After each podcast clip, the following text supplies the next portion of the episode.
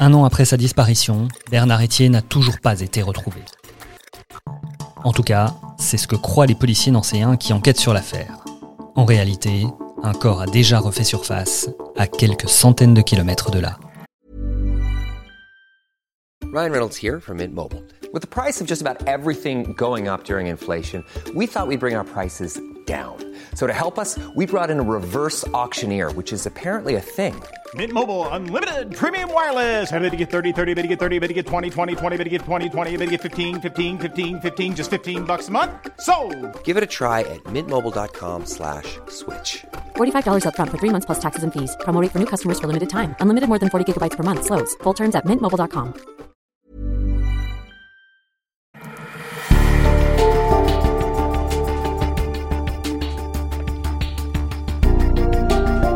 Je suis Grégory Barbier et voici les grands crimes de l'Est. L'affaire Simone Weber. Épisode 3. Un tronc humain qui refait surface. Petite ambiance bucolique. Nous sommes à Poincy, charmante petite commune de Seine-et-Marne, juste sur la route entre Nancy et Paris, et dont les habitants s'appellent les Pépitois. Ça, c'est pour votre culture générale. Parmi ces Pépitois, Marcel Rabot. Le dimanche, l'homme aime bien pêcher sur la Marne. Ce 15 septembre 1985, pas de poisson à l'horizon, mais une valise. Une valise qui semble neuve, qui flotte entre deux eaux et surtout qui sent vraiment mauvais. Ramenée vers la berge, la valise va révéler ses secrets. Elle est fermée par une ceinture et lestée par un parpaing. Ce sont les gendarmes, vite appelés sur place, qui vont l'ouvrir. À l'intérieur, un jus rougeâtre et des sacs poubelles qui entourent un tronc humain. L'hebdomadaire local titrera quelques jours plus tard Le mystère de la valise sanglante. Pas facile, au milieu des années 80, d'identifier un corps sans bras, sans jambes et sans tête. D'autant plus que le tronc a visiblement séjourné un bon moment dans l'eau. Envoyé à la morgue, l'autopsie révélera quand même que le corps est celui d'un homme d'une cinquantaine d'années, découpé avec un outil tranchant. Mais on s'arrête là. En décembre, l'enquête n'avance pas, le dossier est classé et le tronc enterré à Poincy. Un tronc d'un homme d'une cinquantaine d'années, c'est un fonctionnaire du SRPJ de Versailles qui va faire le rapprochement entre deux telex, celui de la disparition de Bernard Etier et celui du tronc retrouvé dans la Marne. Nous sommes neuf mois après la découverte du corps, en juillet 1986. Alors on s'aperçoit euh, que ce tronc humain, déjà dans un premier temps, a été découpé avec un objet euh, mécanique. Éric Nicolas, journaliste fait divers à l'Est républicain. Effectivement, à l'époque, il n'y avait pas de- d'expertise ADN. Là, il n'y a pas de membre, donc on ne peut pas euh, examiner non plus le- les empreintes digitales. La valise sanglante va-t-elle enfin livrer ses secrets? Il faudrait juste quelques éléments de comparaison. C'est pour cela qu'on va aller chercher les radios passées par Bernard Etier dans le cadre de la médecine du travail de Solvay. Et on relève sur cette radio les mêmes anomalies que celles qui figurent sur le tronc qui était présent dans la valise dans la Marne. Et c'est pour ça que, pour notamment le juge d'instruction, il n'y a pas de doute, c'est le tronc de Bernard Etier. Largeur du bassin similaire, même état de vieillissement de la colonne et même asymétrie de la dernière vertèbre cervicale. Mais pour autant, en bon scientifique, on ne peut pas affirmer à 100% que c'est bien le corps du disparu. Allez, on montera le pourcentage de certitude à 99%, mais passant.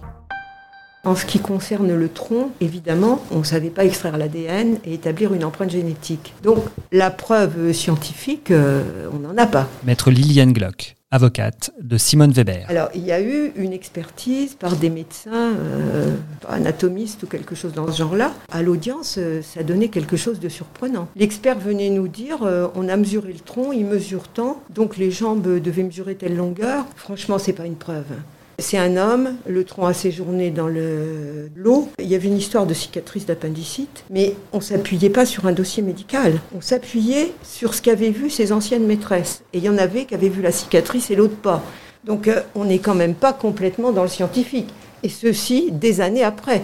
Beaucoup de doutes, beaucoup d'expertise aussi pour faire parler tous les éléments du dossier. Le juge Thiel a tenu tête à Simone Weber durant cinq années d'instruction, n'hésitant pas à faire réaliser toutes sortes d'actes. Il y a eu la confrontation de deux personnalités, on va dire. Franchement, les avocats pouvaient compter les coups. Hein. Et c'est vrai que bah, Madame Weber a quand même été dans une espèce de provocation, quoi. Elle l'a traité de bandit euh, dans les micros, je sais plus de France 3, je crois. Bon, voilà quoi. Le juge Thiel est un juge, euh, bah, tout le monde le sait, c'est sa réputation, euh, tenace, obstiné, prêt à tout pour faire sortir la vérité. Et d'ailleurs, euh, dans cette affaire, il a fait des choses qui ont défié l'entendement. Avant la découverte du corps de Poincy, Gilbert Thiel aura retourné le jardin de la maison de Rosière avec une pelleteuse, fouillé la maison et même recherché dans l'ossuaire du cimetière après des bruits disant que Simone Weber était venue jeter là des sacs. Mais rien n'a tiré de tout ça. Tout comme on ne retrouvera rien non plus dans l'eau. Le juge a en effet fait assécher 2 km de canal du côté de Fougue, là où quelqu'un pensait avoir vu Simone Weber s'arrêter. Encore raté. Les experts vont avoir le temps et la possibilité de montrer ce qu'ils savent faire dès lors qu'on a fait le lien entre le tronc de Poincy et Bernard Etier. Je vous ai parlé des expertises médicales sur le tronc, mais ça va aller beaucoup plus loin que ça.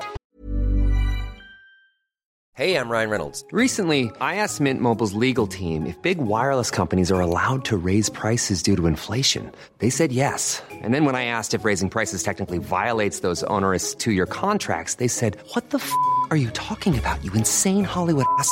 So to recap, we're cutting the price of Mint Unlimited from $30 a month to just $15 a month. Give it a try at mintmobile.com slash switch. $45 upfront for three months plus taxes and fees. Promo rate for new customers for limited time. Unlimited more than 40 gigabytes per month. Slows. Full terms at mintmobile.com.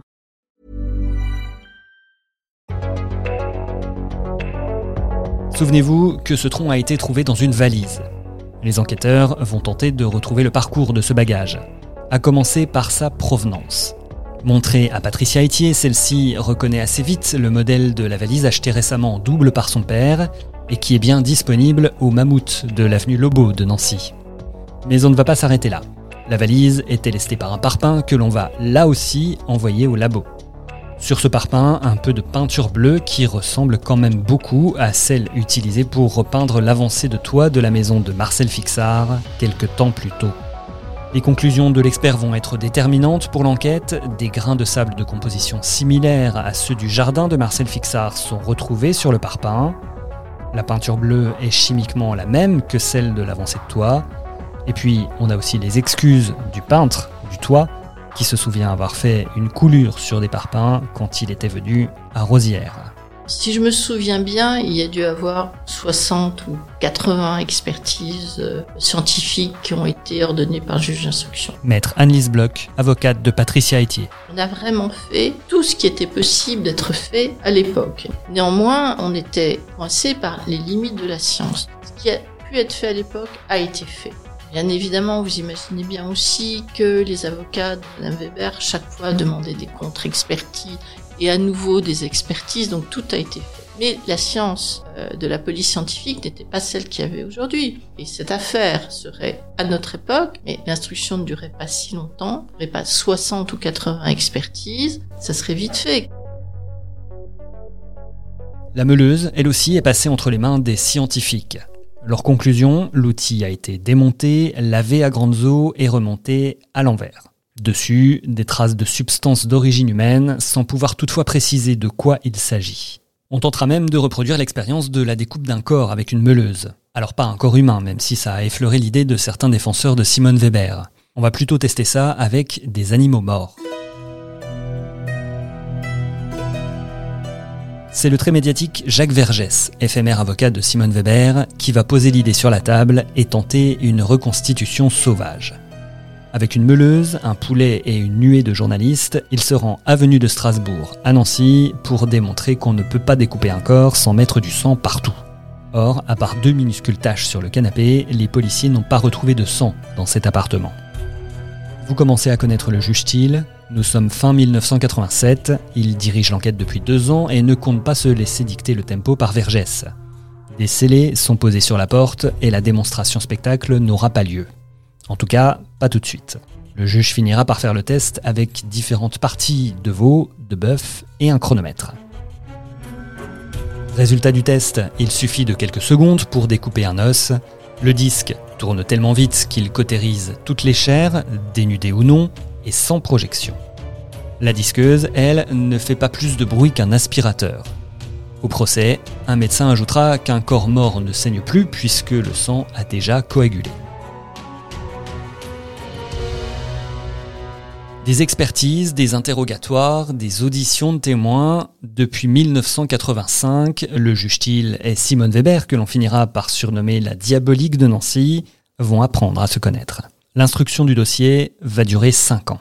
Cinq années durant lesquelles Simone Weber restera en prison malgré toutes ses demandes de libération. Une durée d'enquête euh, de 5 ans dans un, un homicide euh, volontaire ou un assassinat qui est nié, c'est assez courant. Éric Nicolas, journaliste fait divers à l'Est républicain. Dans cette affaire, la noria d'avocats euh, épuisés par Simone Weber, puisqu'elle en a eu euh, 25, dont les plus grands ténors euh, français, euh, la noria d'avocats a, a demandé beaucoup d'actes, a fait beaucoup de demandes de mise en liberté qui ont euh, un petit peu retardé l'échéance. Mais on peut pas dire que 5 ans soit une, une durée d'instruction euh, démesurée. C'est une personne quand même qui épuise les listes d'avocats. hein. Maître Liliane Glock, avocate de Simone Weber. Elle a épuisé des ténors et non des moindres. L'anecdote euh, concernant mon confrère euh, Vergès est restée dans les annales. Comment il avait dit ça? C'était fort bien dit. On a fait de Simone Weber une chimère avec les ovaires de Marie Bénard et les couilles de Landru. Et c'est comme ça qu'il s'est retrouvé sur un siège éjectable. C'est une belle affaire pour un avocat pénaliste. C'est normal. Pour moi, c'était une affaire extrêmement intéressante. C'est que, si vous voulez, il y a ce, cette particularité de l'affaire où énormément de gens ont la conviction absolue de la culpabilité. Mais si on demande où est la preuve, personne n'est capable d'apporter une preuve vraiment absolue. Voilà. C'était une affaire où je crois Madame Weber a épuisé une trentaine d'avocats. Maître Anne-Lise Bloch. Chaque fois, ben, chaque avocat devait revoir le dossier, y mettre sa patte. Donc ça a duré longtemps aussi. Et puis c'est son attitude. Hein. Il faut quand même comprendre que si l'instruction a duré longtemps, c'est pas non plus du fait de, des mesures d'expertise scientifique, mais qu'à un moment donné, elle a complètement refusé de répondre quand elle a été mise en difficulté. Elle a refusé de répondre au juge d'instruction. Une instruction qui dure, euh, c'est toujours une mauvaise chose. Parce que plus l'instruction est longue, moins on peut revenir en arrière. Vous comprenez bien que quand quelqu'un est en prison depuis 5-6 ans, venir dire, bah écoutez, euh, tout compte fait, euh, on n'a pas tant de preuves que ça. Comment voulez-vous? C'est une démarche qui est pratiquement impossible. Ce sera bientôt au tribunal de trancher, avec deux questions simples. Comment sont morts Bernard Etier et Marcel Fixard Et quel est le rôle de Simone Weber là-dedans? On en parle dans le prochain épisode.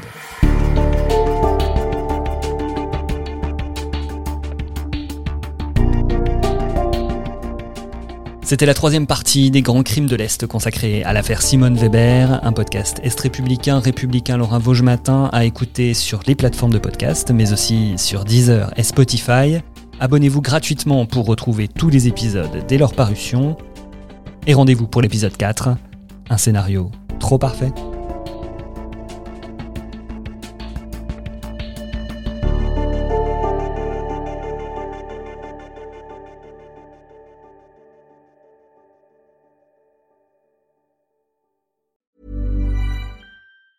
Hi, I'm Daniel, founder of Pretty Litter. Did you know cats tend to hide symptoms of sickness and pain? I learned this the hard way after losing my cat, Gingy. So I created Pretty Litter, a health monitoring litter that helps detect early signs of illness by changing colors, saving you money and potentially your cat's life. Pretty Litter is veterinarian developed, and it's the easiest way to keep tabs on your fur baby's health right at home. Go to prettylitter.com and use code ACAST for 20% off your first order and a free cat toy. Terms and conditions apply. See site for details.